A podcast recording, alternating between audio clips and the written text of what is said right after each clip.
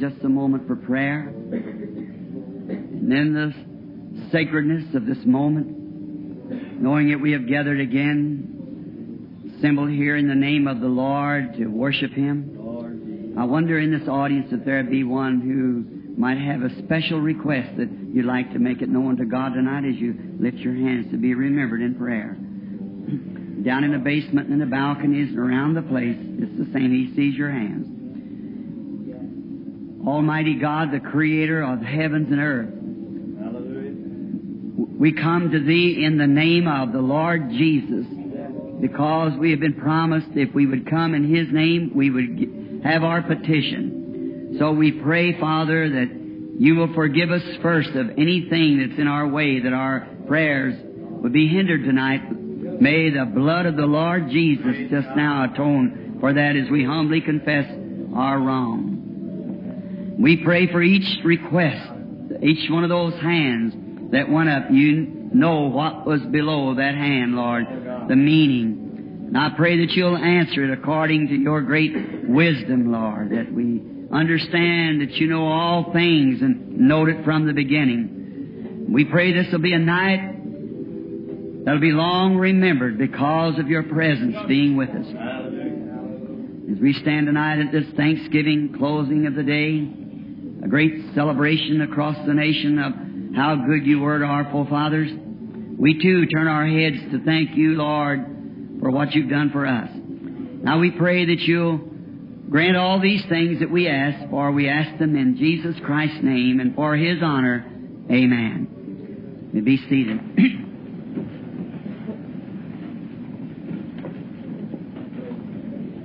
I'm indeed thankful for the privilege of being here again tonight, assembled in this uh, Life Tabernacle auditorium to speak to the people. We're sorry, Brother Moore said they never had in the history of the church so many people.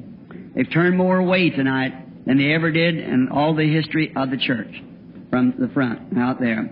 Every place is packed inside, outside, basement, around the walls, and in the corridors, and out onto the streets, and still the people are coming. So we're thankful that there's still a hunger to hear God's Word. And now, uh, we're grateful for this, and now, if the Lord willing, tomorrow night, we may start praying for the sick people, as we usually have a night or two when we're here in these conventions, that we pray for the sick. And the Lord has certainly been blessing us recently of those things. I was telling you this morning about uh, the wife and how that now for most three years, about oh, five or six years ago, by taking a hold of her hand one night, trying to show someone, another woman, uh, what a vibration, knowing she had nothing wrong with her, I found her with a tumor. The doctor couldn't find it.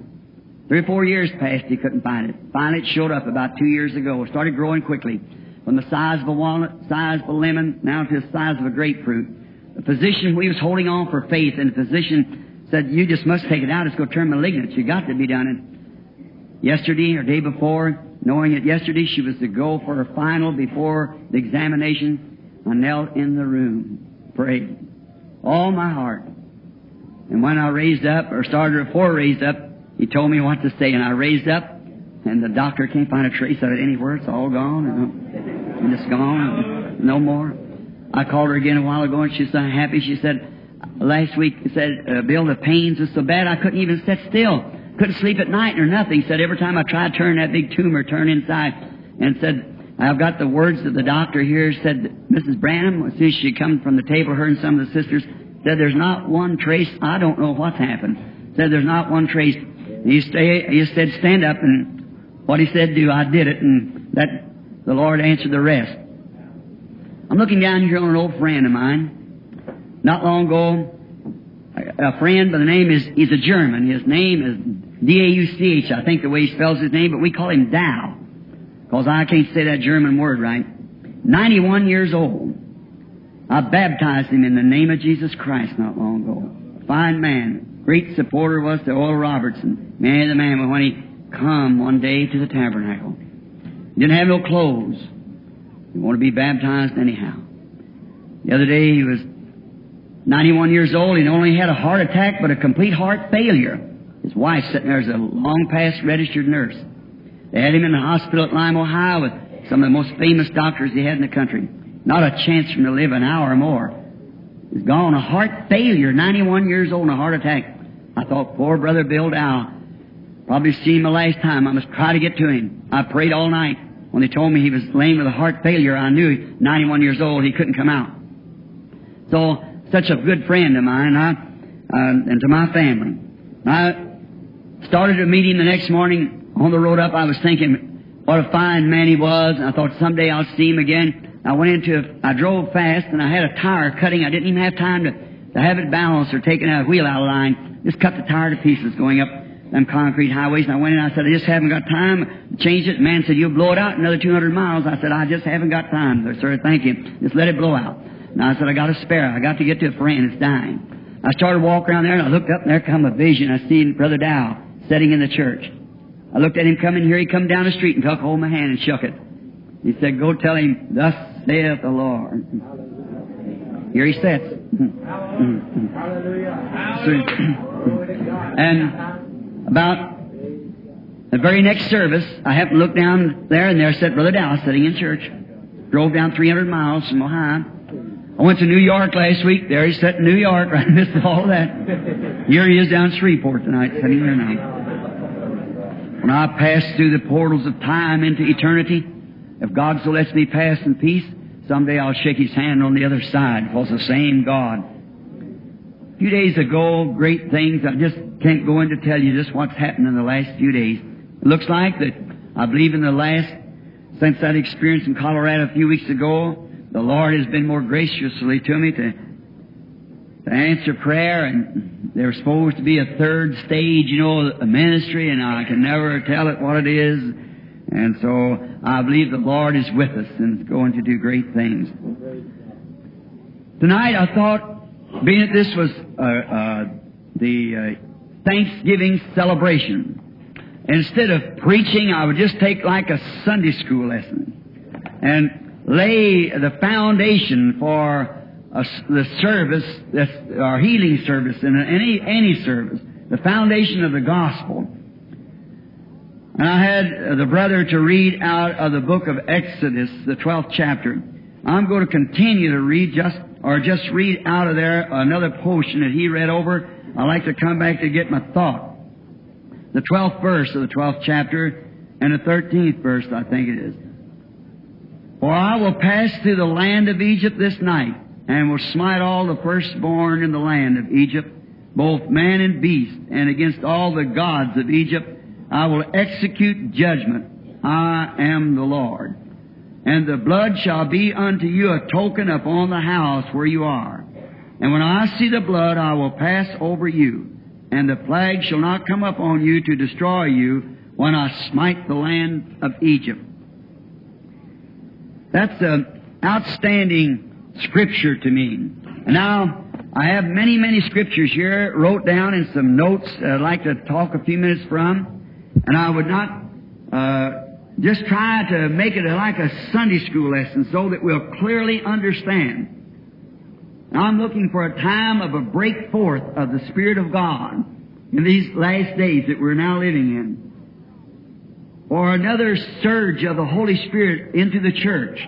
For a rapturing faith just before it comes and Everything is setting straight in order for that. And I believe that we're now at the time that the Word should have preeminence. I believe that the time to lay aside our creeds and our thoughts and come back to the Word. God in every age, as I spoke last evening, He told the end from the beginning. He told what would be in each generation. Also, in God in the sundry times, He sent forth the prophets. When each time come for those things to happen for that age, He sent forth prophets. And the word of the Lord always comes to His prophets. The prophet for that age. And each time, the only thing that prophet did was to manifest exactly the promise for that age. And when the day our Lord Jesus came on the scene, He was the manifestation of the Word for that age. He was Isaiah 9 6, unto us a child is born. And so forth. And then He's also Isaiah 35, Isaiah 28, 19. The same, those, all those scriptures that were foretold, He came forth to manifest that Word. He did exactly what was supposed to be done in that day. For the Word, this book is the Word, and the Word is God. And now it's already laid out. It just takes someone to come on the scene to manifest those promises. Faith in the, the call of God. And I know we've been down through a lot of impersonation and so forth. Moses and Aaron run into the same thing. But when that comes up, stand still. Moses, when he met those superstition perceptionists, he just let them go. They were doing exactly what he did, but he waited until the full manifestation took place. And his promise, the same thing would take place the last days for as Jannes and Jambres withstood Moses, so will man of this day. But now, that doesn't stop the promise. That'll only magnify the promise. That'll make it real. Now, I want you to notice tonight what we're going to speak on is the token. A token. Now, uh, the first, I want you to notice what a, what the order of this is. The order of the Passover. The, it must be a male sheep, and it must be tested for 14 days. What a perfect type it is of Christ the antitype. A male, a lamb, and he was tested for three and a half years of his ministry through critics and everything. The clergy of that day, but was proved to hold fast to the Father's word, even in the presence of Satan. He said, It is written. It is written. Constantly, he defeated the enemy on the Word. A perfect example for us today, always defeat the enemy with the Word of God that's written for the day. And he said to them, Search the Scriptures, for in them you think you have eternal life, and they are they that testify of me. In other words, if I don't do what the Scripture says is supposed to be done in this day, then I'm an unbeliever. But then, who can accuse me of sin? Sin is unbelief. He manifested every promise that God made for that day, He fulfilled it. He met the day because He was the Messiah, and that was the day of the Messiah. Now we notice that in the evening time, the lamb was killed after dinner, and, and the, late of the evening, same way that the lamb was killed. Now, notice the whole congregation of Israel was, had to kill the lamb. And it was Israel who witnessed for his death and called for his blood. We speak on that tomorrow night, if Lord, poss- if it possible and please the Lord, blood on the hands. Notice this blood was not mixed with anything else. It could not be mixed. It was just blood alone of that lamb. And it must be struck upon the lintel and the doorpost. It could not be mixed. That's what today they're trying to mix everything else with this creeds and affiliations and, and all kinds of entertainments and uh, everything, but it won't mix. There's absolutely, it will not mix with anything. The blood will not mix. And it must be eaten ready, dressed people ready for the journey. When this was applied, the people must be ready for the journey. It isn't for the unbeliever standing outside and sympathizing with it. It's for the believer. It's already under the blood, already dressed, shod, staff in his hand, his loins girded, and ready for traveling. The reason I chose this today, a Thanksgiving Day, a celebration, for it's a, a celebration today that of our pilgrim forefathers that God blessed to come over here to start a nation. And they did, in a mighty nation. It stands above everything in the world today in all of its corruption. But it has to fall. It never did get big according to the scriptures. It never got old. It was the youth, the lamb. The lamb then spake like the dragon before him. It come up out of not waters, thickness and multitudes of people, but it come up out of the earth.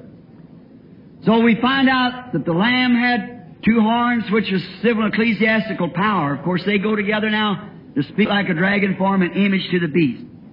And we still have the freedom of worshiping God in this nation. And now we bow our heads around our table today to thank God for the natural food that He is growing for us and fixed for us this year. And if He had not did that, we'd have all died. Because the only way that you can physically live is because something has to die every day so you can live. If you eat beef, the cow died. You eat sheep, well, it died. If you eat potatoes, it's life, it died. If you eat greens, it died. You only live by dead substance. And if something doesn't die, you do not live. And if something has to die so you can live physically, how much more is it that something had to die so we can live eternally? And it's by the substance of this death that I'm speaking of tonight that we're alive tonight. Something has to die. The Passover was a type of Christ, our eternal life.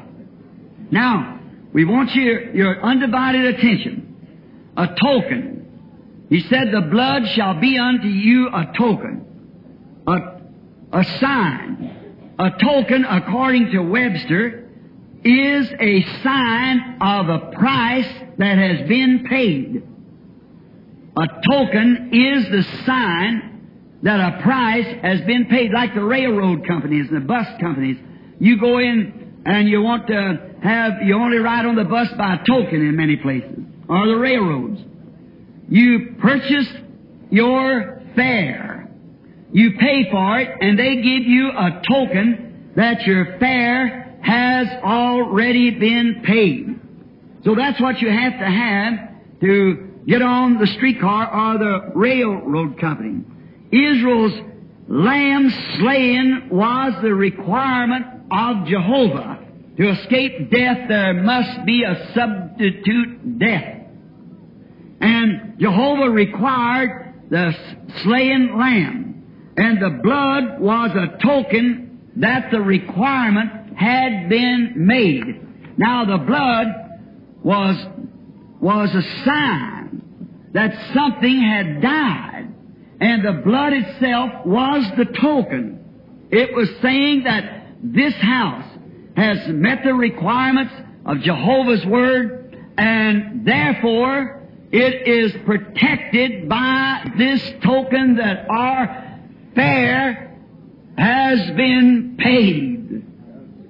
What a beautiful type here. Christ is to this. What a type of our token of the day. The life was come from the sacrifice. And now the blood was a token. His orders had been carried out. The blood, Jehovah didn't have to see you kill the lamb. You just had the blood on the door when the death angel went through, and it was a token that the lamb had died. The blood was the token that Jehovah's requirements have been met in this house, and that the price had been paid, and the token was that when I see the token, I will pass over you. When the token's there, showed the price. See, the blood was not death, but it was a token of the death. When I see the blood, I know the death price has been made, so I'll pass over you. Watch. See, the believing worshiper was identified with the sacrifice by the token. The worshiper who believed Jehovah and had met Jehovah's requirement had identified himself by applying the token to himself and to his house. That was the worshiper believed that. The perfect type of Christ of this day. Then the blood was a token of identification that this believer has already met Jehovah's requirement, and I am sure the death angel will have to pass through my house because I have met Jehovah's token. A lamb has died instead for my family and my loved ones that's under this blood, and there is the token that the lamb is dead. Amen. There's the token. God's requirements has been satisfied. Amen. When I think of it, my heart jumps for joy. Now the animal life could not come back upon the believer. So therefore the blood had to stand for the token. See, the blood wrapped up into the animal, which is started from a single cell of blood, had made all this blood that was in the animal, and when this blood was separated, the life left the animal. Now the worshipper, identifying himself with the blood, had to show the literal chemical of the blood. Why? That's all he could show. Because the life of the animal could not come upon the human being because the life of the animal doesn't have a soul. But the human being has a soul. Therefore, the life could not come back, so the blood had to stand for the token of the death. Now, we have a token in this day. We've been given a token which is an antitype of that type, of that natural token. We've been given the supernatural, supreme token. All of that foreshadowed has been given to this generation, has been given the token. Now, we have the Holy Ghost is our token. And it is our identification that we have accepted the death of the Lamb. Not only was Jesus just a human life to come back on us, but it was God Himself manifested in flesh that brought back upon us the adoption of sons, that now we are sons and daughters of God. That is the token. It's our identification uh, of the Passover. It's our identification that we have believed God and God has accepted. Back there, they didn't have the gospel as we have it today. It was taught in forms. And went through rituals because the Holy Spirit wasn't given. But today, we have the substance. That's right. We don't have just the form or just the chemicals. You could not take the blood of Jesus Christ and apply it to every heart. But God sent back the Holy Ghost. That's the token. Was up on the human, in the human's heart. And that is your identification. That you have accepted God's plan. Met Jehovah's requirements. He met them for you at Calvary and you have met them on your knees and God has give you the token sign, the return of the Spirit was upon Christ is in you and a guarantee of identification of His life, death, burial, and resurrection and alive forevermore now in the believing church. Amen. It's a positive token a token sign that can, there'll be evil spoken of, sure. That's what it's there for. Egypt made fun of it.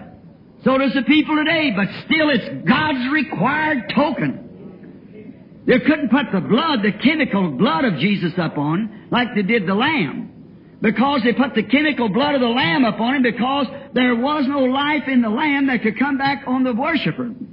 But here the life that was in the blood, which the life is in the blood, now the blood was shed at Calvary, bathed upon the ground, and we have the token of the blood, which is the baptism of the Holy Ghost to identify us as believers.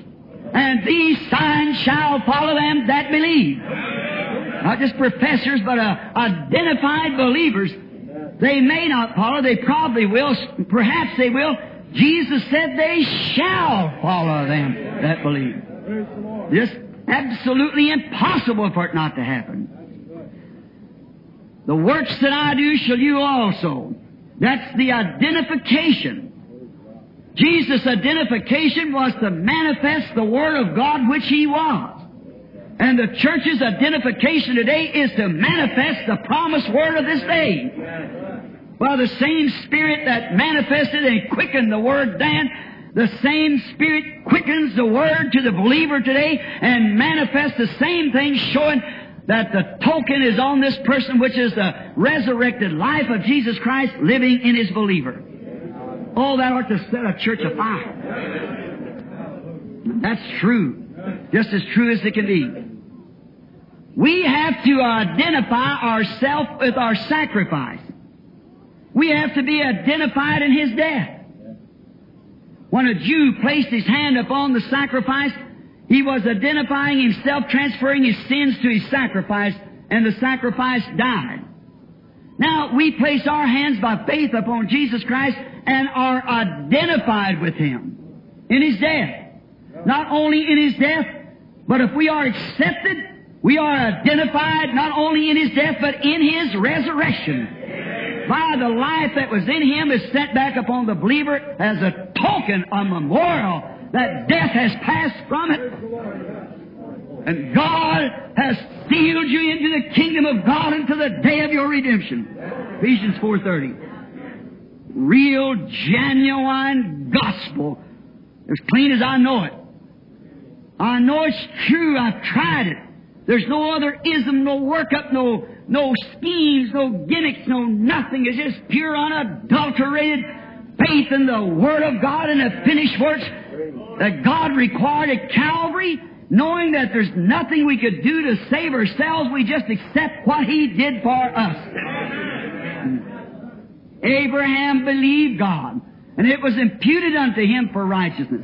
Then God gave him the seal of circumcision as a token that he had received his faith. There is the gospel. Now, when we claim that we believe God, then God will identify our faith by giving us the token of the blood of Jesus that finished the work for us at Calvary.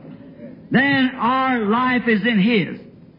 The life of our sacrifice is in us.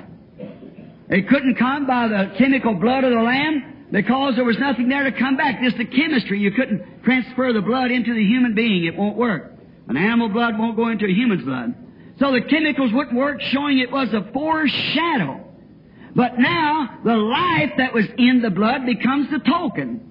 And now, when we identify ourselves in His death, burial, and resurrection by believing on Him and being baptized unto His death, burial, and resurrection, when we rise up, the Holy Spirit is there to give us a token, a eternal token, written across your heart, soul, makeup, mind, body, everything else.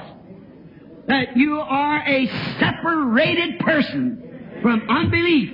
You're a separated person from the things of the world. You're separated from death. You're separated from everything. And you are a product that God has sealed into the kingdom by His Holy Spirit.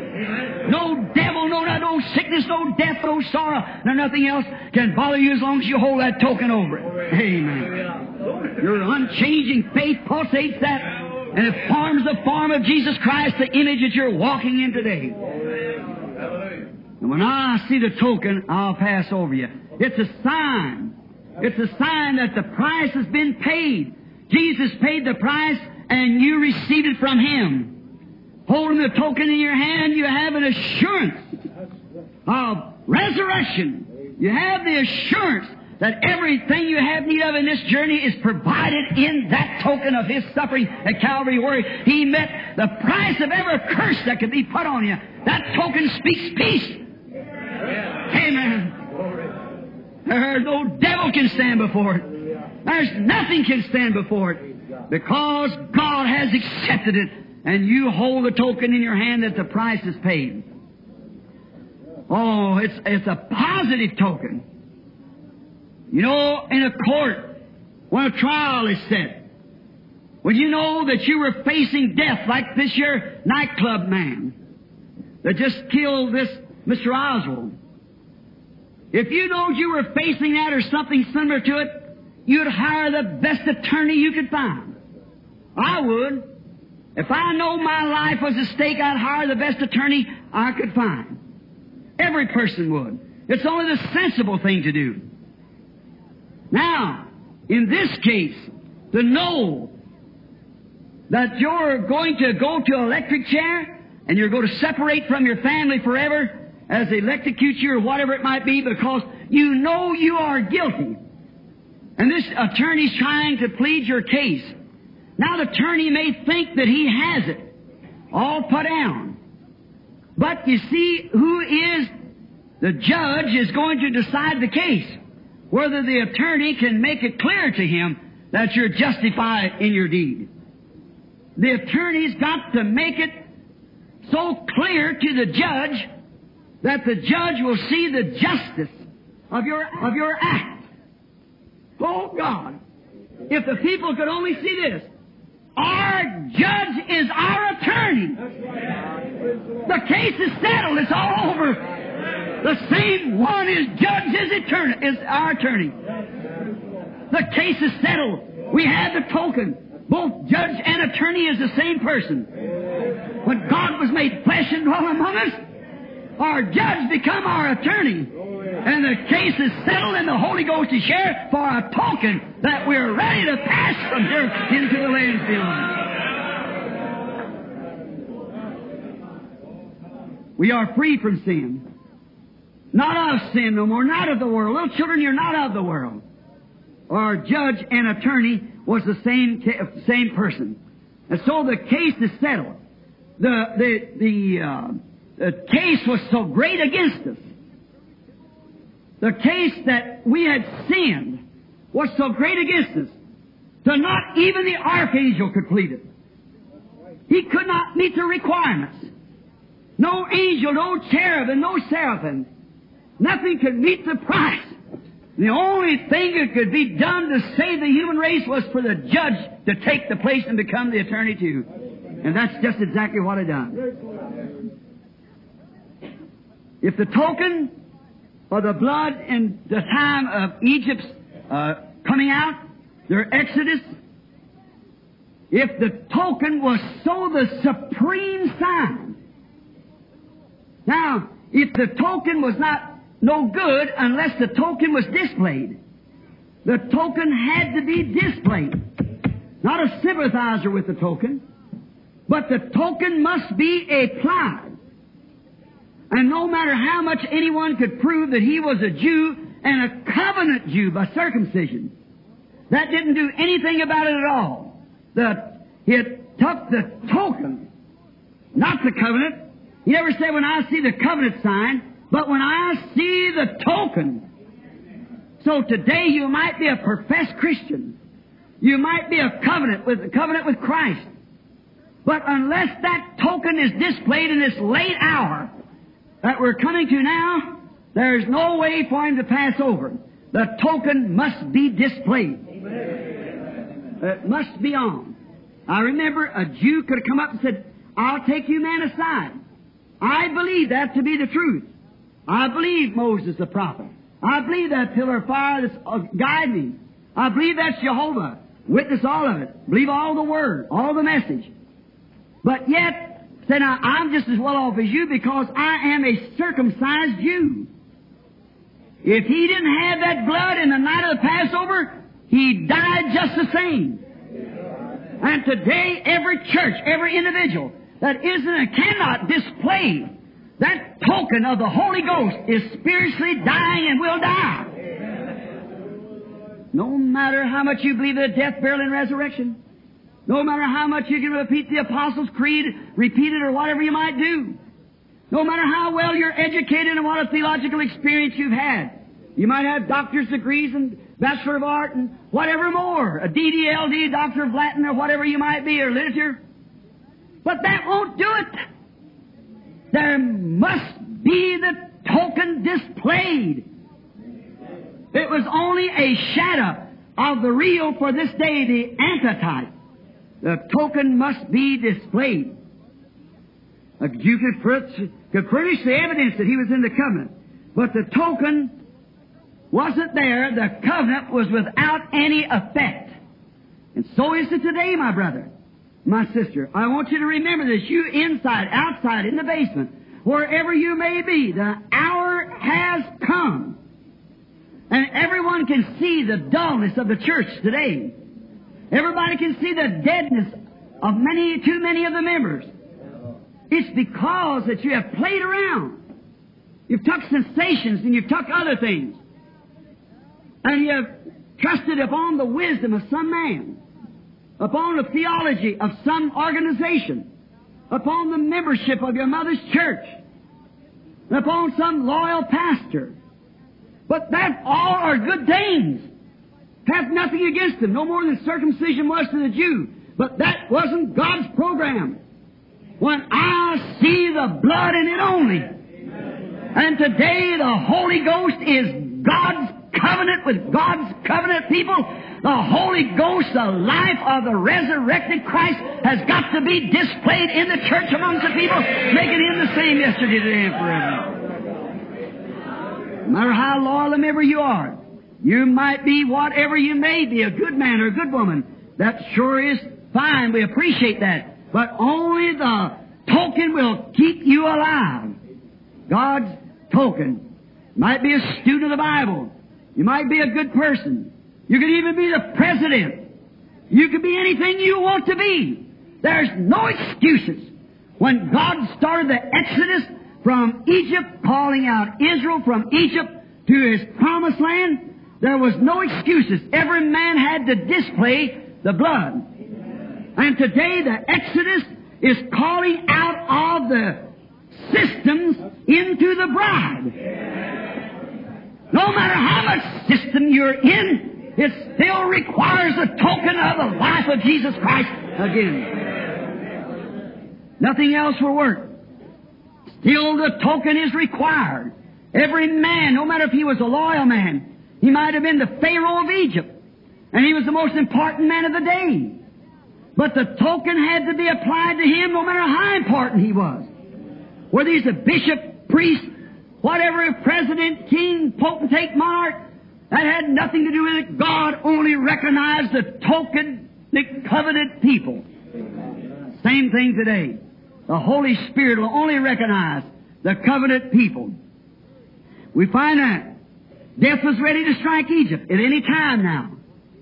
God had showed them His grace, power, and signs. I want you to know that's followed every revival. Grace, power, and signs. Grace to come to the people. Power to make Himself known. And the sign of the time. Just exactly what He's done today. Another thing. He's done it in many ways. You could take that one scripture there and run it around and around for ten weeks here and never leave it. How it would symbolize the three stages that we've come through. It would symbolize the three mercies of God through Luther Martin and Pentecost. Martin Luther and, and also through Wesley and Pentecost. The three stages of the journey. The three stages of Israel's journey. The three messengers of Sodom. All these different things it would symbolize. It would symbolize the ministry of today. It would symbolize the message of Billy Graham of grace to the world of Oral Roberts as power to the world, and of the presence of Jesus Christ as the last sign to the world. For Sodom got their last sign, the church spiritual, the one that was called out, got their last sign before the Gentile world was burned. Jesus said, so shall it be in the coming of the Son of Man. The same thing. And we find out that these great things had been displayed in Egypt and still their desire was not to repent or believe the message. And if that, if that ain't the world today, I don't know the world. They have had grace, power, and seen the signs of the age, the signs of time. God riding him with his hand in nature. Great fearful sights of in the skies that they don't know, flying saucers they call them, and everything. Sputniks and whatever you want to call them, astronauts, flying in the sky. Fearful signs, earthquakes, divers places, sea roar, man's heart's failing, fear, perplexed of time, distress between nations. All the things that He has promised. We've seen those handwritings on the wall. We've seen it with our eyes. We see in the church where graces went forth to call them. We see where power has been demonstrated by the Pentecostal group to bring back again the baptism of the Holy Ghost. Power. And we see the supernatural power of the identification of Jesus Christ Himself standing in our midst among us and doing the things that He did in the beginning. The very same witnesses exactly. Israel coming out, just as a sign like it is today. Watch what Israel got in their Exodus. The first thing they got to thoroughly identify that the hour was at hand was a prophet with the message. Moses came down with the message. The Word of God was with Moses. The next thing Moses had to be identified, and he was identified by a pillar of fire that identified his work, that God had sent him, and Moses had the Word of God even to create things and to bring them upon the earth. And the token that God gave him by the blood was the identification, or the assurance rather, that they would be passed over in the time of death. The same thing has happened today. Same thing. The Word of God has been brought to us. The pillar of fire is among us, identifying Jesus Christ, raised from the dead, the same yesterday, today, and forever, and the assurance of the baptism of the Holy Ghost upon our hearts, putting our love to God. The Exodus is on again. Israel coming out, as I said, is a type, like the church coming out, or the bride coming out of the church. The bride will be the remnant, will be the little group, the selected, the predestinated. When a woman lays out a piece of goods, lays her pattern upon it the way she's going to cut it, and she's got her own way of making a choice. But what's left out of that pattern is the same kind of goods that was in the pattern. But it was ordained for her to take this. She fixed it herself. God did the same. And the remnant of the woman's seed that was left upon the earth. The day is the calling out of the bride out of the church. The exodus for the rapture. For the church truly goes through the tribulation period, as you Pentecostal brothers has preached it. I believe that. The church goes through it, but not the bride. Listen. Someone discussing that with me long ago said the church will have to go through for, for purification. I said that is true because she rejected the blood. But if the tribulation period catches the bride, his own wife, in the tribulation, no, sir, the blood of Jesus Christ has cleansed us from all sin, and there's no more purifying than the blood of Jesus Christ, and that token as identification it has been purified. Amen. That's the token of the bride wearing the ring. Moses' ministry of Israel was all his congregation was gathered into a place for prayer and worship. When these things come, as he was reading tonight, they had to stay and keep up. So is the congregation of the Lord assembling themselves together out of every creed and doctrine in the world. They come from all parts of Egypt or where they've been and gathered into one place. We here we could we could read Hebrews ten twenty six and see it mighty plain. As we see the great end time signs in the earth warning us that time is at hand, we should love one another more than we ever did in all of our lives. There should be such a hunger to get to church. There should be such a hunger for us to get to one another. It should be a love affair. I can't hardly wait to get to Tucson. Oh, God, heal my little wife. She's part of me. I can't hardly wait to get there. The hours, I'm counting the days and the hours when I can get there to be with her. That's the way the church ought to be. Just see that the power of God, what it's done for us. We should be counting the moments getting together and love that we can fly away someday to meet Jesus. Somebody said not long ago, said, Brother Branham, you scare the people saying the coming of the Lord is near. I said they shouldn't be worried about that. That should be the most happy thing we know of. Yeah. And He will appear the second time to all those that love His appearing, who love and long for it. It's a love affair. And how we ought to love one another because we're fellow citizens in the same body.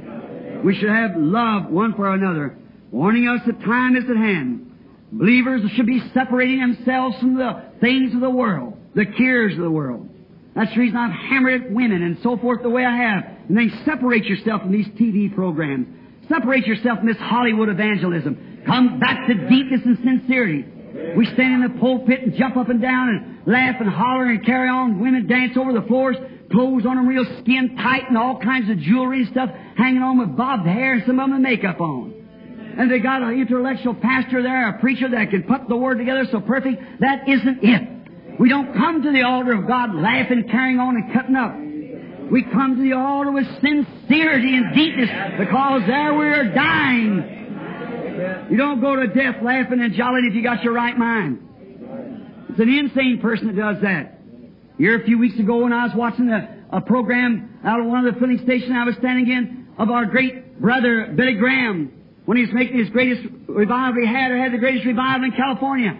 I was watching this television, catching the face of them coming to the altar. Kids punching one another and fighting, going along the altar and laughing and cutting up.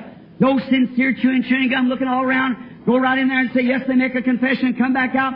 Billy said he can have 30,000 of them in one year's time he ain't got 30 left. There's no sincerity. There's no more sincere. People's not ready to confess. They want to pray, God, you heal me, do this or do that, do that. But when it comes to dying out and confessing your sins and getting right with God, it isn't seen no more. That's the reason we don't see no more healings than what we have. That's the reason I'm preaching these things. Let's get things ready for a healing service. You've got to get the thing first. God heals you for His glory. And we must be ready for His glory. Now, that's what Egypt had to do. Remember, they tested the lamb for 14 days. Egypt, he said, get all the filth out of your house. Put every, all the leaven out.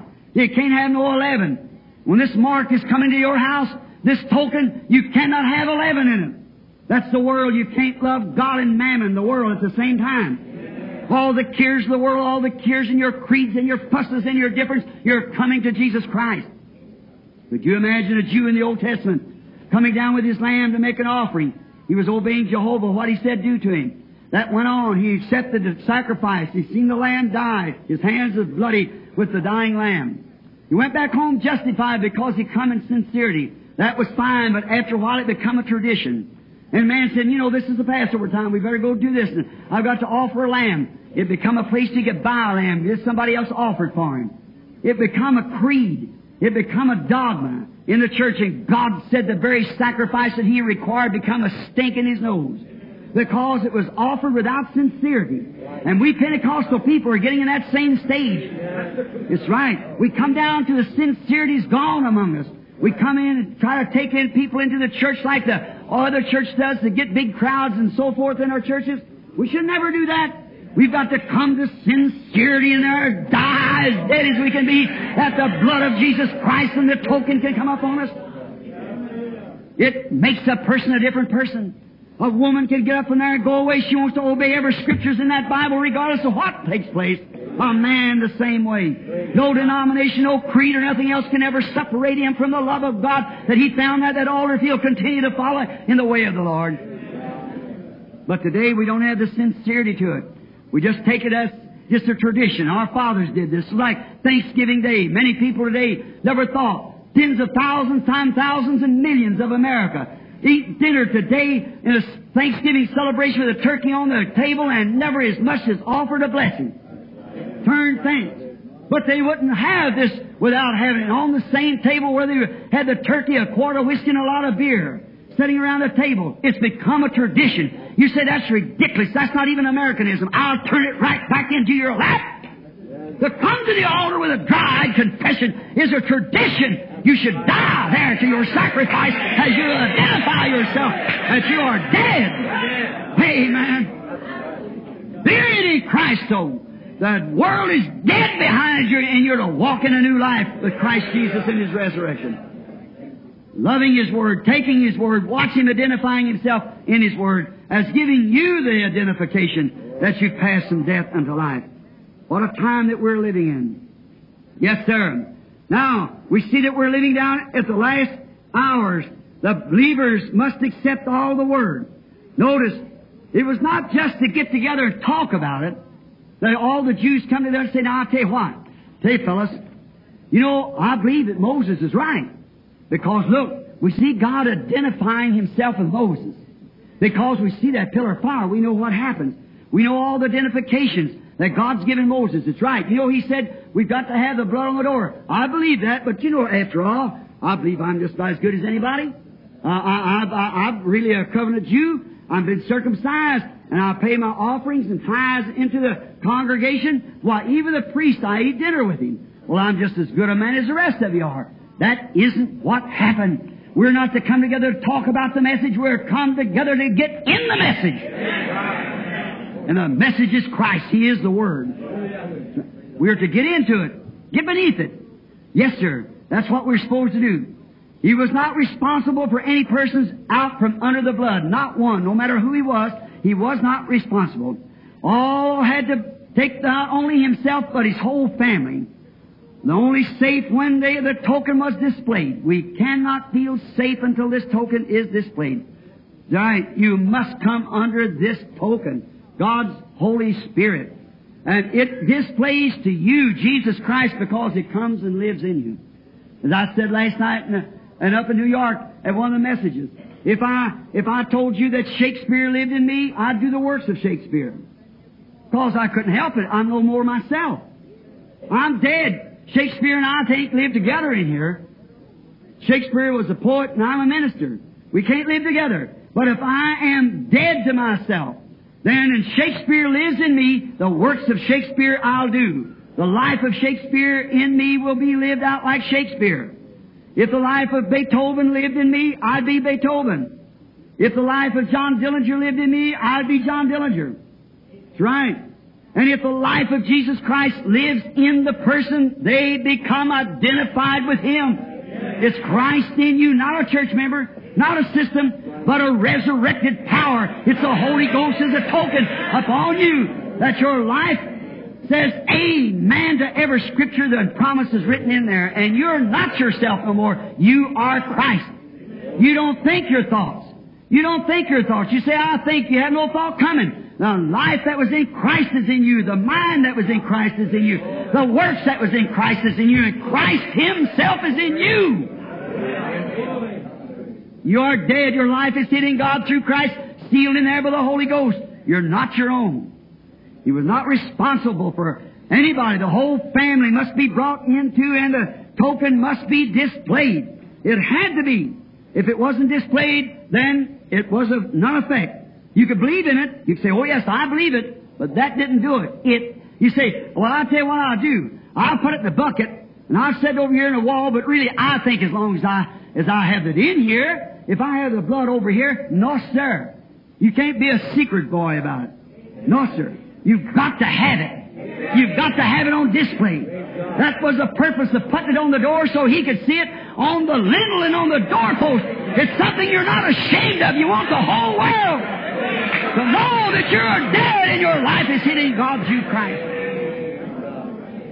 Talk about a Thanksgiving Day. I'll tell you, not a tradition, not at all. We got too many traditions now. What we need today is a refreshing, a baptism of the Holy Spirit back in the church. Not a celebration, but a filling. Then that ought to be our Thanksgiving Day celebration, as we call it.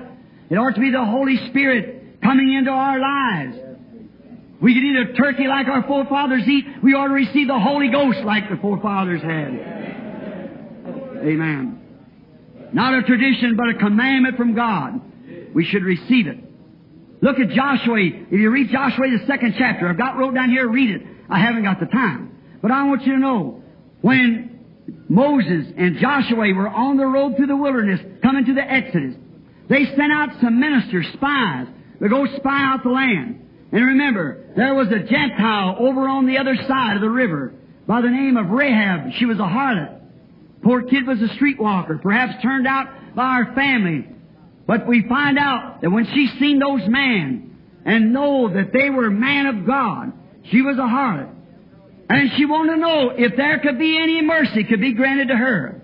God gives mercy to those who call for mercy. All that call for mercy shall receive mercy. Notice this harlot. She said, I'll show kindness. What? She didn't have to see Joshua. Eh? She didn't know the way he combed his hair, the clothes he wore. She said, I have heard that God is with you. That's all she wanted to know. And I'll tell you today, brother, it ain't how you comb your hair or what you do or how kind of clothes you wear, what kind of a PhD you got. I hear that God is among you. That's the main thing. We want to know where God is among this. Watch the organizations. Look where they're going to. Is God among the organizations? If it is, then He's leading them straight to the Council of Churches and back to the mark of the beast. God's not in that. God is in His Word, for He is the Word. Exactly. I have heard, and faith cometh not by hearing the counsel, but the Word. Hearing the Word. They seen this, and they know, she knowed it was the truth. She asked for mercy. Watch, for both her and her family. She asked for her and her family, just like they did in Egypt. Notice, there was given to her a token. A red token. That the scarlet string that she let the people, the spies down out of the window was to be a token. God would not destroying angel, God's destroying angel would not come near her as long as she had that token. But if what? If she'd say, oh, I let them down. I have done a good deed. So now, to keep anybody from criticizing me, seeing this scarlet rope hanging out here, I'll pull the rope back up. Then the, the judgment angel would have never passed over her house. She had to have the token displayed. It had to remain there. Hallelujah. Oh, it means praise our God in these hours. Remember, this, I'm not in here for a living. I'm not here preaching for a living. No, sir. I can work for that yet. I don't do this for that. If I thought that there's any other way besides this right, remember, this is I. I've got to meet God. It's my soul that's got to be meet. It's not only me, but I'd have more condemnation. The Word of God is God. That's God's program. It's laying there, and that's the truth.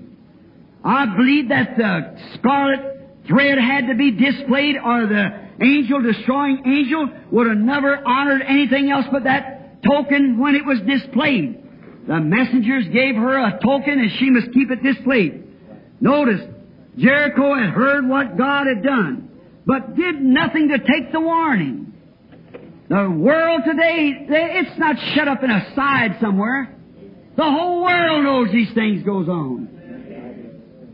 The whole world is knowing the Episcopalians, the Catholic, the Lutheran, all the denominations know that there is a God that works in His Word in this day and keeps His signs and wonders a moving. Not just shut up in a corner. They heard it, but they did not want to receive it.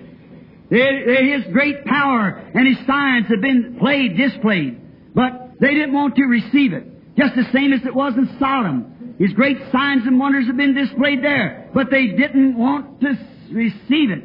So there was nothing left, but judgment was next.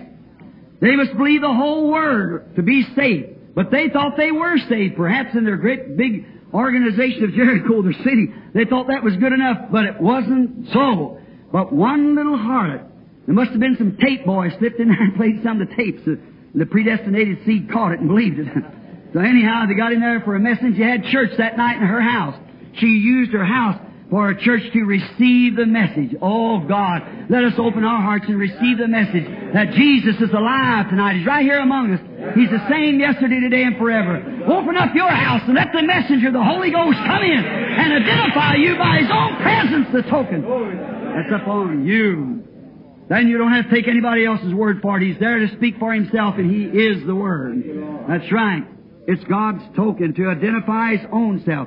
She used her house for the messengers. Then she got all the city that would believe under the same token. That's the way the church should be doing today. Getting everything that will believe under the token. The token is the Holy Ghost. Just remember. They must get under the Holy Ghost. And when God has destroyed his angels, a uh, destroying angel come through, and when they seen the sign of the token, her house stood. The rest of Jericho fell down. But just the sounding of a trumpet, just thinking the whole walls fell down. They went straightway in, utterly slayed everything there was in there, but all that was under that token was safe. Why? The messenger of God had come. They had told them the truth, and they got under the token. Yes, sir. But many of them didn't want to believe it. So if they didn't want to believe it, they had to take the circumstances. Same life that was in the token of Egypt See, same thing like the life token in Egypt. When they put the string down, that was a token. In that Gentile world, there was no blood applied for them yet. But to give a symbol of the red of the token. So when they saw the token, Joshua, a type of Jesus, was true to the token sign that his messengers had preached. When Joshua gave orders that no one should walk up to that house where that token was. No, sir. Because no one was to be killed under that token. And Joshua really means Jehovah Savior, same as Jesus does. And when he sent his messengers, Joshua, another type to the Gentile world, and the Gentile, that little minority that believed and displayed this token, Even the destroying angel recognized that token. See? That's the only thing he'll recognize today. He never recognized the president of that company. No. He didn't recognize the chief man, the warlords, the great man. He never recognized them. He only recognized where the token was displayed. Many of them might have believed it. Many of them might have believed that they were going to be taken. But that didn't stop it. The token had to be displayed. Yes, sir, that's all. All under it was saved in Egypt, and at the same time all under it was saved in Jericho. The bloody lamb was our token tonight. In Hebrews 13, 10 and 20, it is called the everlasting covenant, if you'd like to read it. God's blood-bound promises made us free from sin and flesh. It is an everlasting covenant to worship Him and show forth His promised sign.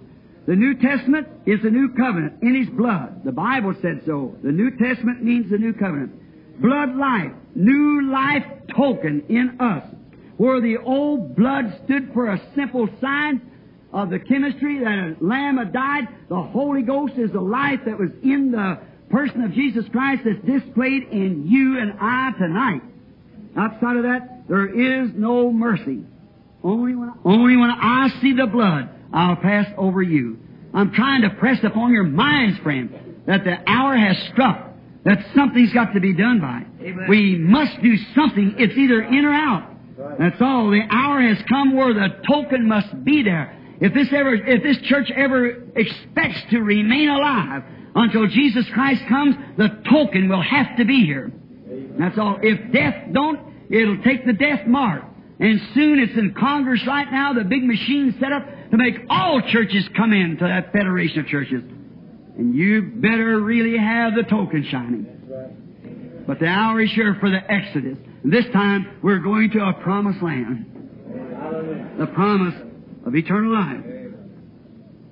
This token shows that Jesus Christ, the Holy Ghost shows that Jesus has met every requirement for us that we are in our nature fallen sons of God.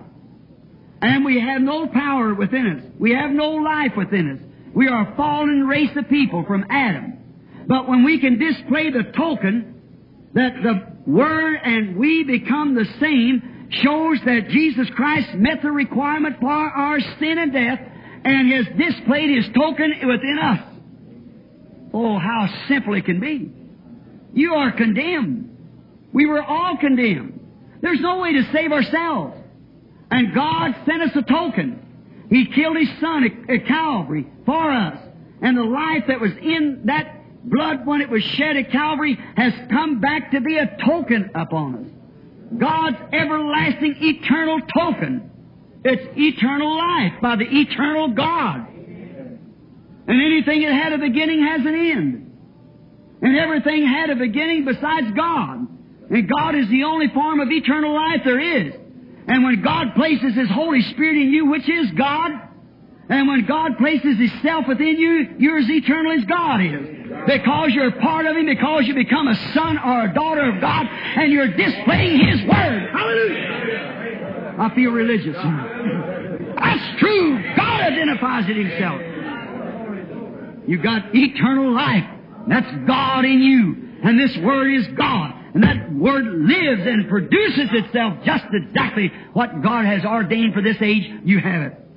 Amen. The Holy Ghost, the Holy Spirit being displayed. Yes, sir. What is it? The Holy Spirit, the Word, has been quickened to you by the Holy Spirit to vindicate this age that you have passed from death into life and now you are His. Oh, because He is, we have the right to all that He has purchased for us. Every promise in the Bible is yours.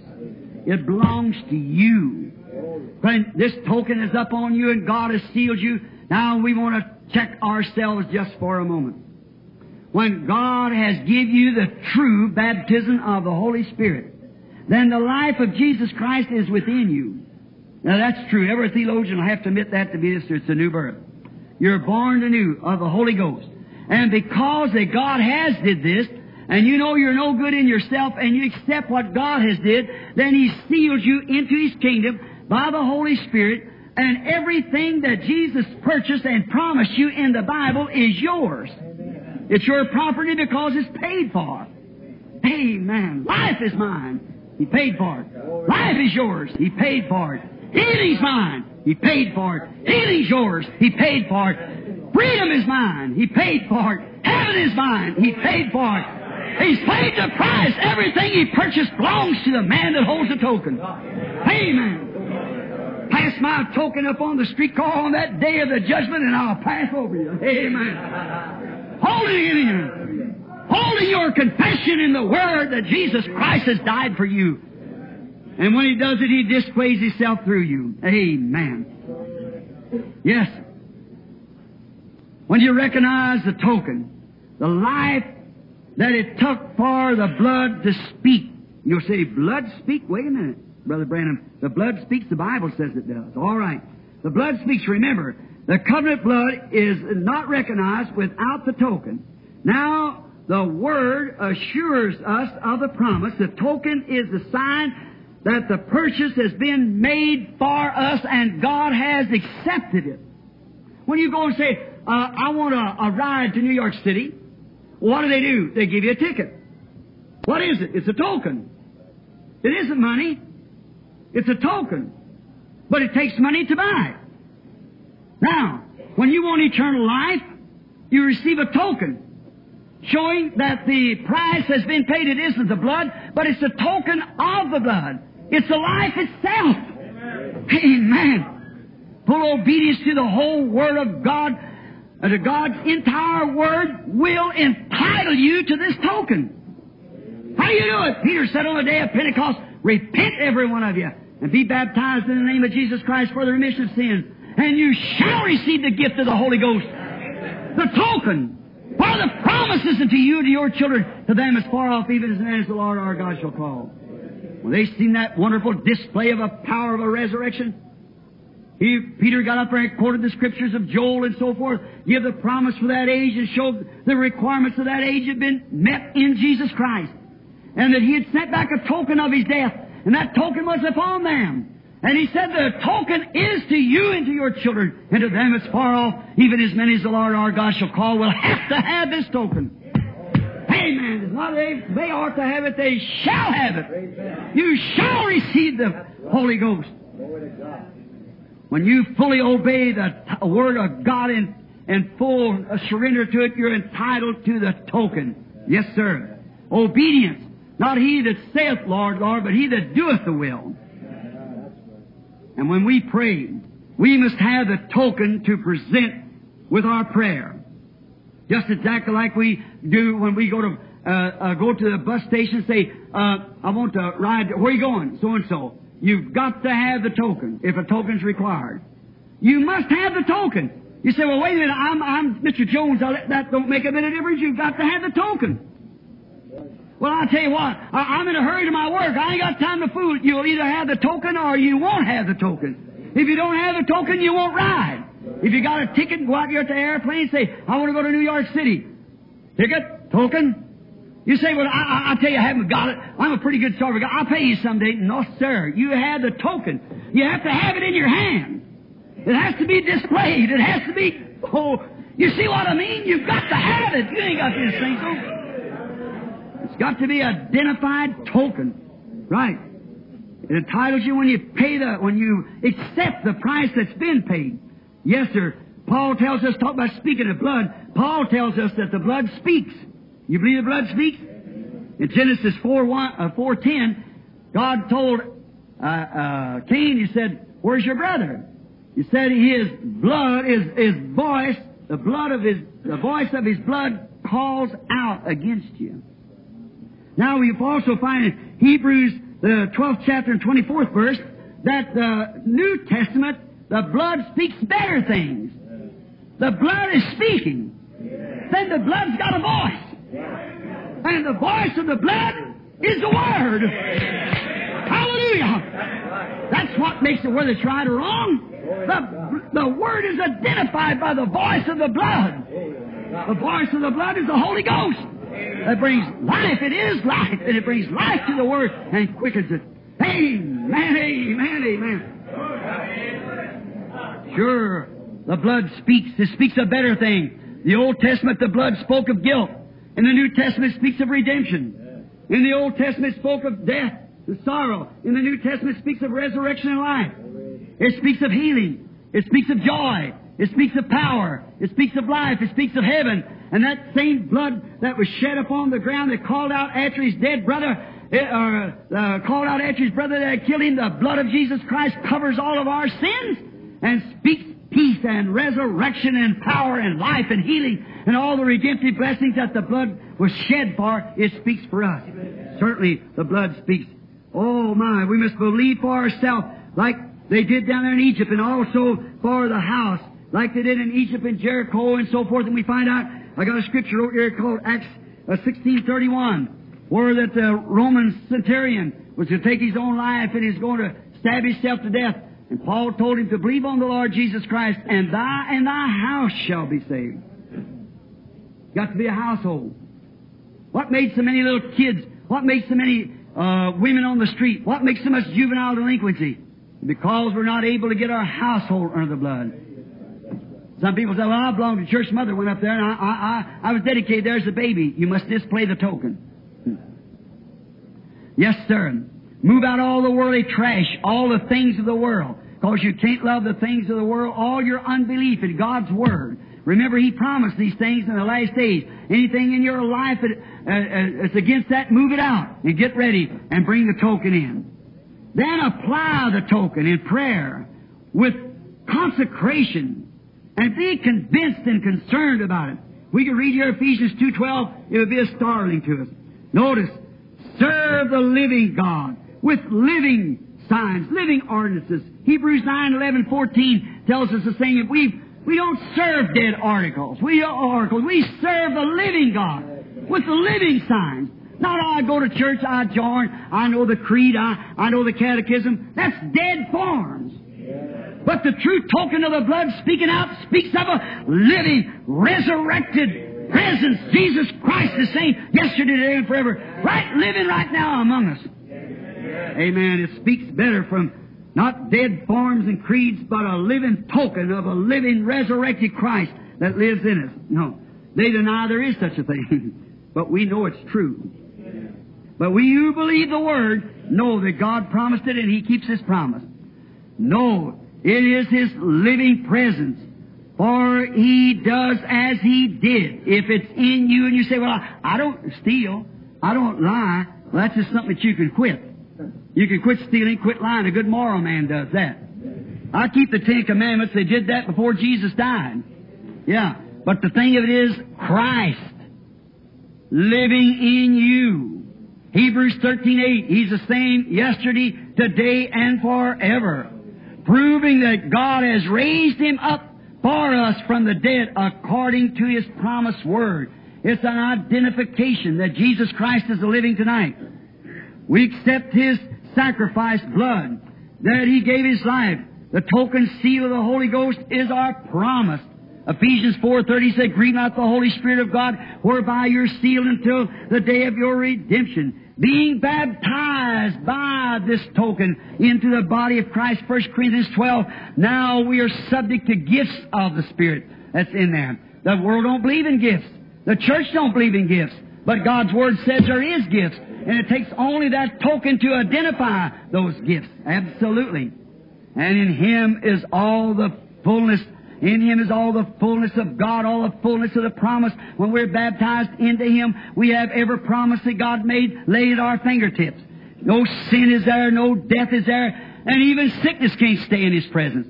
If Satan then puts his hands to you and tries to tempt you into something, you hold your token in your hands and show it that you are a redeemed product of Jesus Christ. Amen! Let your unadulterated faith wave that token there and say, I am a product of Jesus Christ. What? Amen. Sickness flees.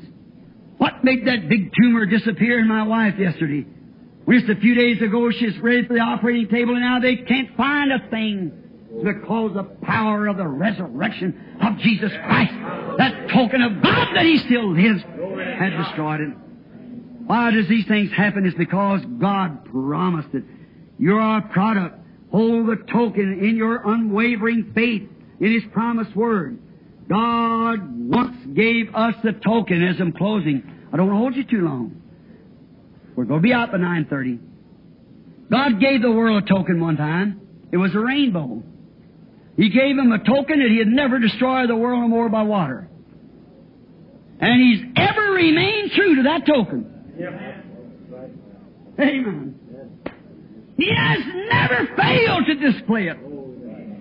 God made a token, said, I'll give you a token. And when I promise you this, every time a rain comes, I'll show you this token. And God, when He makes a token, He displays His. Because that's what He promised to do. And He expects us to do the same thing. He ever remained true to His token. And if we are born of the Spirit of God, we ever remain true to it. If you're some kind of a mythical workup, you had some kind of an excitement, joined some church, made some kind of an emotion, maybe spoke with tongues or shouted or jumped up and down or sang in the Spirit, as you call it. I've seen all those things displayed amongst heathens. See?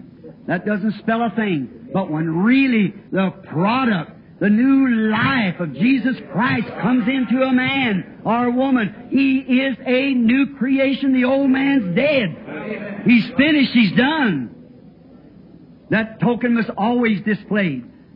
God displayed His. Look, all these thousands of years, He's never failed to display it to us. He's loyal and true to His token, showing us that He never fails to honor what He has done. Never fails to honor. We see the rainbow. And that shows that God gave us that promise and He said it will be that way and He never fails to honor His word. He'll forever honor His word.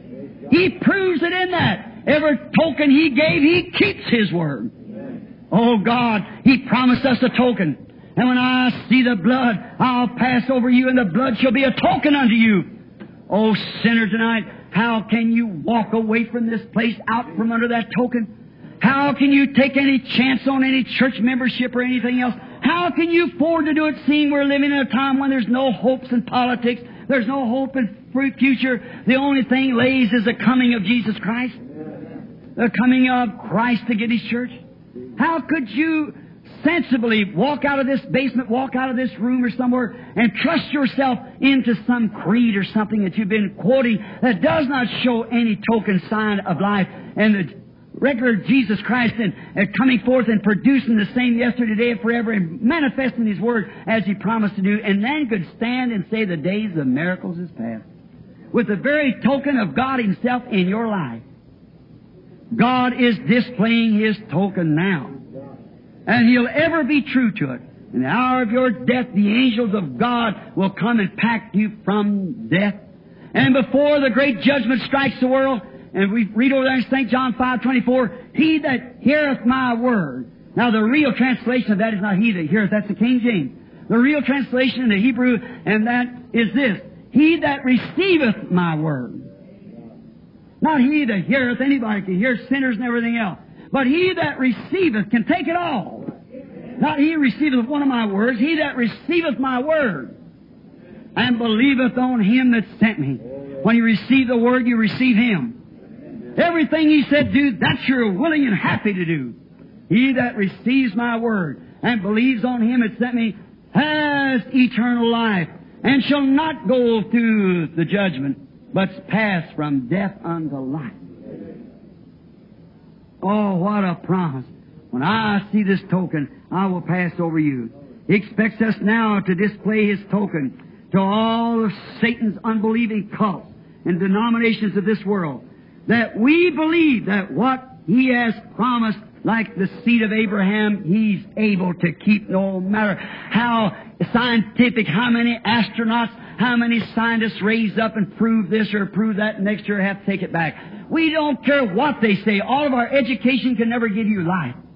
I live in a city where the University of Arizona is. And what do I find up there but filth and gum and uh, high schools and things of that city the other day. They had 400 teenage boys and girls with their clothes off with kegs of beer dancing in a big place up in Sabino Canyon up there. All these young kids come from homes and so forth around there and find them up in there from the university. What have we got? University can tell you what a seed's made out of, but it can't give a seed life. Your education only takes you farther from God. There's only one can give you life.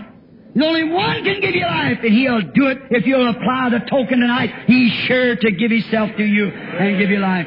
Jesus Christ is your life. Won't you receive Him tonight as we bow our heads? Everybody reverent inside and out, in the basements and wherever. This is a solemn time. This is a time to be thankful. This is the time that you thank God at your table today, you people. I hope you did. For the food that He'd give you. The dead substance that something died so you could live and you thank God for raising it up for you to live by. Now tonight, why don't you accept not that natural life which has to go back with the dead substance to the earth? But why don't you accept the eternal life where He gave something, raised it up, His own Son? That you could be conformed unto His own image by the renewing of your spirit to take away yours and to receive His, which is the token that you have life and He'll pass over you and will raise you up at the day of the resurrection.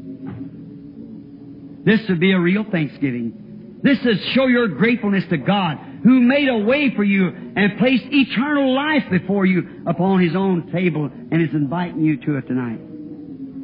How could you turn it away? How could you set the table and be grateful for natural foods in a tradition that our pilgrim fathers did on a Thanksgiving day? Why not now when it's made so clear to you tonight by this simple little way of preaching it? Why don't you accept it now and say, I want that kind of life, Brother Branham? I'll accept that. Jesus died for me, and I've, maybe I've joined church, I've had a creed, but really, to see the life of Christ just pulsating me to the world is dead, and He living His life in me like He lived it here on earth, I don't see it, Brother Branham. And I want to have it, I want to be sure. You can't afford to take a chance. We're too late now. We're getting too late for these chances. Let's receive it now. Now, I cannot bring people to this altar. I cannot do it. There's not enough room here. But altar calls is a tradition again. Altar calls started the days of Wesley. The real, as many as believe was baptized, the Bible says. How many in here that I can see visibly, up in the bal- up in the balconies, around in the corridors, and up and down the walls, and in the pews. I don't know how many's outside or down into the basement, but how many of you that wants that token of Holy Spirit in your life that'll display itself right before you, right before the cults and things of this world, that you can see that Jesus Christ is the same yesterday, today, and forever. The blood has been applied. Would you raise your hands and say, Brother Branham, I now by raising my hand, signify to God, I want that in my life. Pray for me, Brother Branham. There's 20 hands or more, I guess, up. Is there more? Just put it up. If I don't even see it, He will. Way up in the balcony, up in the glassed in rooms up there. If you'll just raise your hands, God will see you. On the outside, God will see you. Down in the, the auditorium downstairs, God will see you if you'll raise your hands. Brother, sister, now to you people who has received Christ years ago, and maybe you feel that, that you have received that token. I hope that it's right. If you have, you don't have to worry about it. It reflects itself. How could I keep from being Beethoven if he lived in me? If Christ is in you, just look at yourself in God's mirror here, the Bible. See what some Bible character looked like. See if you picture up with Daniel, with Ezekiel, with the Christians of the early church. See if you picture up with them. Are you worldly? Do you love the world or the things of the world? Has all that died and you become a new creature? Back over to my right, back into the wing here. Would you lift your hands and say, Remember me, Brother Branham? I truly want to display that token. I want it in my life. I must have it. God bless you. God bless you. And you, many of you, yes, the Lord sees you. God bless you. I wish there was some way now. After you throwing up your hands like that, no doubt there's probably as many downstairs nearly as there is upstairs here. And, and so we just wonder, what can I do now? Here I have, I've told you the word. I'm uh, in a simple way that I have because I'm, I'm just a simple person. And that's what you want to be right now. Just simple. Just make yourself simple. And God is so simple. If you've never been baptized in Christian baptism, come. They'll baptize you tonight if you want to be baptized. Be thankful to God that there is a way to live. You're thankful today that you lived in America. Thank God that you got a church here that believes the Word of God. You thank God because He gave you food to eat that you might live a little longer. Now, why not receive Him and be thankful for the Holy Spirit that gives you eternal life? Why can't you come and accept that? Is there another that hasn't raised their hands would like to do it now? Visibly here I can see. All right, God bless you, young lady. God bless that young woman, and God bless you. That's that's fine. Just really mean it now. Just genuinely mean it. This closing hour now, we got five minutes till closing time till nine thirty. Let's just sit still just a moment. Inside and out. Let's think of this sincerely. It's not, it does bring emotion, certainly. But let's not think of emotion right now. Let's think of the sincerity of what we're doing. By faith, I lay my hands over on my sacrifice, Jesus Christ. I want to be identified in His death. I'm through with the world. I'm through with Hollywood. I'm through with fashions. The women, I'm through cutting my hair. I'm through wearing immoral clothes. I'm through wearing makeup. I'm through playing cards. I'm, I'm through with the trash of the world. You man, likewise. I'm through with drinking. I'm through with smoking. I'm through with lying. I'm through with jokes. I'm through, through with jesting. I'm through with all these idle words that the Bible said we'll give an account for. I want the seal. I want the token in my life. I'm laying my hands by faith right now upon my sacrifice, Jesus Christ. I'm identifying myself as a dead man or a dead woman, boy or girl. I die now with Him because He died that I can live. Now I'm accepting my life in Him and oh Lord, make it known to me tonight that eternal life now dwells within me. Think those thoughts. Believe those things. Let this entire group of people standing here up, down, and around the place, let them all take that deeply and sincerely. You'll see a healing meeting that you've never seen before when this start, that starts. What we need now is healing of our soul, of faith, of, of, of, of something in us that takes a hold of the Word, that when you see the Word made real, just speak the Word, and it'll be so. Like the Romans said to Jesus, just speak the Word, and it'll be so. Heavenly Father, I realize that my prayer now is between the living and dead. What must I say, Lord? What kind of a words can I use? What expression can I come to you with, Lord? I don't know what to say. They have raised their hands. You know what was behind it. Whether they meant it or just doing it as routine or whether they really meant it. If they meant it, Lord, I know you mean your word. You're ready to display anything that you promised. And I pray for those people now. Each one of them I claim for the, for the Christ. Each one I claim as a trophy for this message tonight of the blood of Jesus Christ and the Holy Ghost which came from the blood. The chemical, sure. He gave His blood. He raised up His flesh. But He gave His blood. The chemicals dried up a long time ago down there at Calvary. But the token that was in the chemicals, the Holy Spirit that was in that chemicals, is just as fresh and real tonight as it was the day that the cells were broken in His body. That is the token. That's the token, the everlasting token. It's eternal life. I pray that it'll come upon each one now that's got their heads bowed. And if they will receive it, they're thankful tonight, Lord, that you made a way. They're thankful for Jesus Christ, the dead substance that you raised up for our justification, to show that if we take of His life, we can live forever. May it come upon this group. Those that raise their hands, and maybe some of them, when, know they should have done it, but it's put it off so long and long till after a while, there's a scar cut there, there's no more desire. God shake that person again. This may be the last night on earth that they'll live. Tomorrow may be too late. How did Mr. Kennedy know that going down the street laughing, that in one more minute he'd be laying in his wife's lap dead? Last week he was happy, rejoicing, playing with his children. Tonight his body is molding in the grave. A renowned man, our president, but Death is no respect of anyone. It must come. And now, Lord, may we prepare for that death in this hour. I accept it, Lord, anew. I covet myself anew with you tonight, Lord. As I stand in the pulpit, as I spoke to the people this morning about your visitation on top of the mountain. Lord God, I, I promise you anew, let me live as long as you have desired me living, and let me be true to the principles of this word. May I so live that I can dismiss my own thoughts, dismiss my own life, and let the life of Jesus Christ reflect through it in His promised word of this day. May this great promise come upon every one that's present now. For we ask it in Jesus Christ's name. With our heads bowed now. Is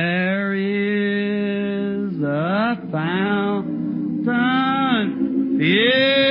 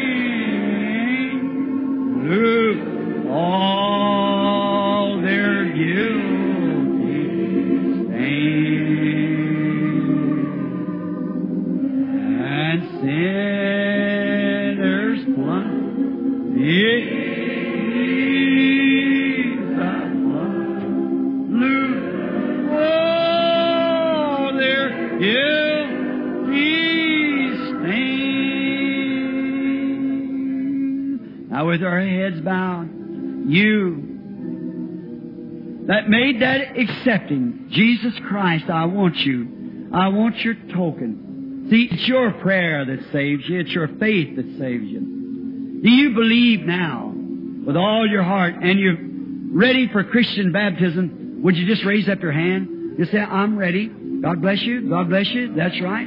Downstairs, I don't know how many's down there.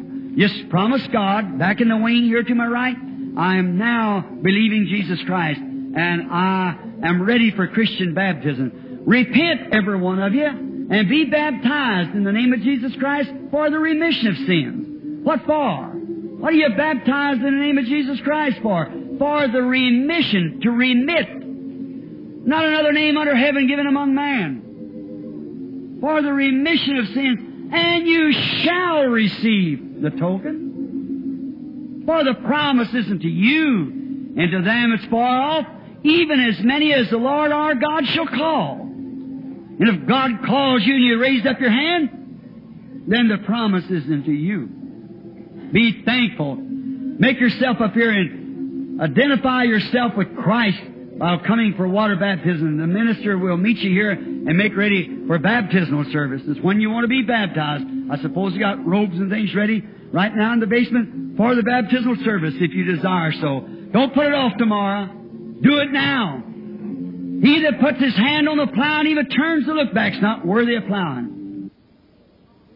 And my faith looks up to thee. Sister Anna Jean, if you will, accompany at the piano. My faith looks up to thee while we stand to, up on our feet just now to give testimony to God. Let's each one now sing this old hymn of the church for the future. That if we leave here this world before next Thanksgiving again, the day of Thanksgiving, that every day in our life shall be a Thanksgiving. That the Word still lives. That we are identified with Him in death, burial, and resurrection. And now you downstairs, you up in the balcony, and you outside in the corridors, someone will meet you here now to take your application for water baptism just in a little bit. Let's close our eyes now. Raise up our hands for our Thanksgiving offering to God. Downstairs, upstairs, everywhere. All right.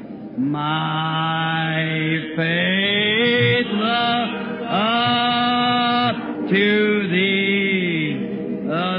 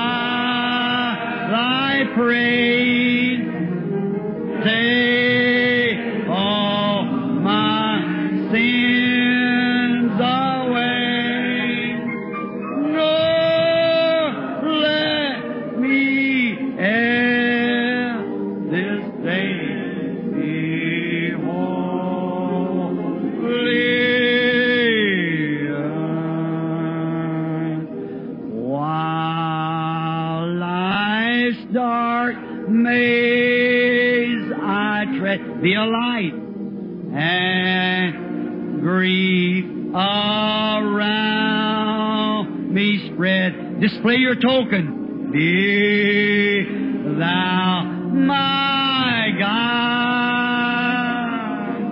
Oh, bid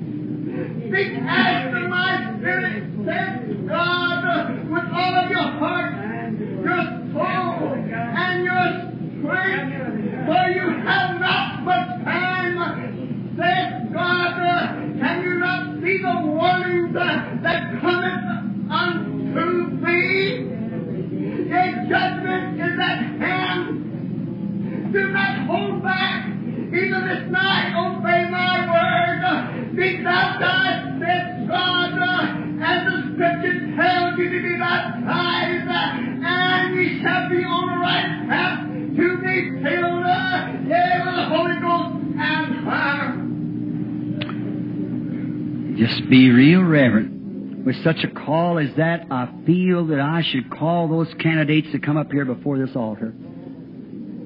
Mm, your faith look to that. You remember one time when the congregation was standing, the Spirit fell upon a man and he prophesied.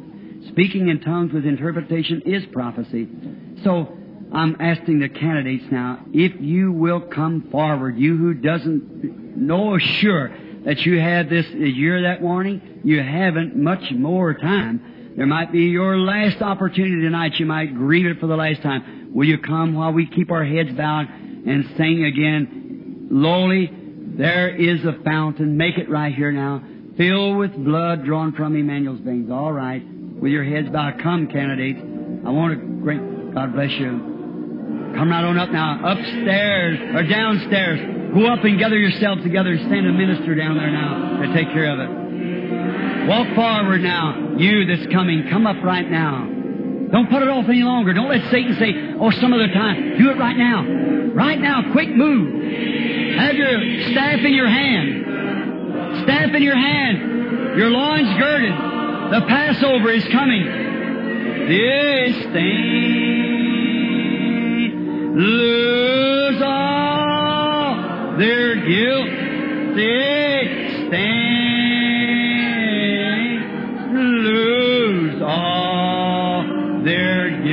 Just keep coming out. Come right on down. Come right on up around. And, and sinners. Don't try. Just don't take a chance. It's too late to take a chance, friend. If you're not sure, come now. Now's the time. The dying thief rejoice to see that found. Oh, real thanksgiving is. Someone's thankful that God sent His Son that He might be identified with the people.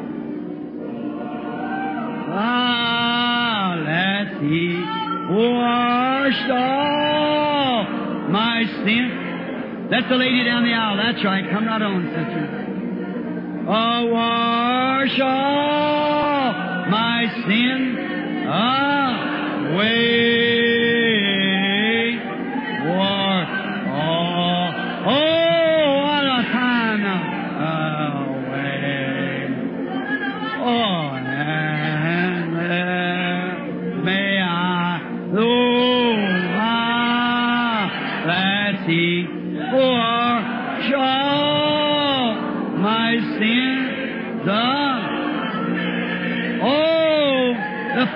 Here now. Let's raise our hands everywhere and thanksgiving to God. Thanksgiving, Father God. Receive our thanksgiving tonight. Receive these people into your kingdom, Lord. We give thee thanks and praise through our Lord Jesus.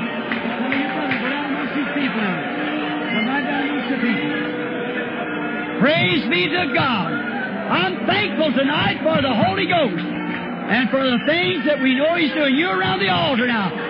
Surrender your lives right to Him. Let this be the time that when life comes in, lose all their guilty stand.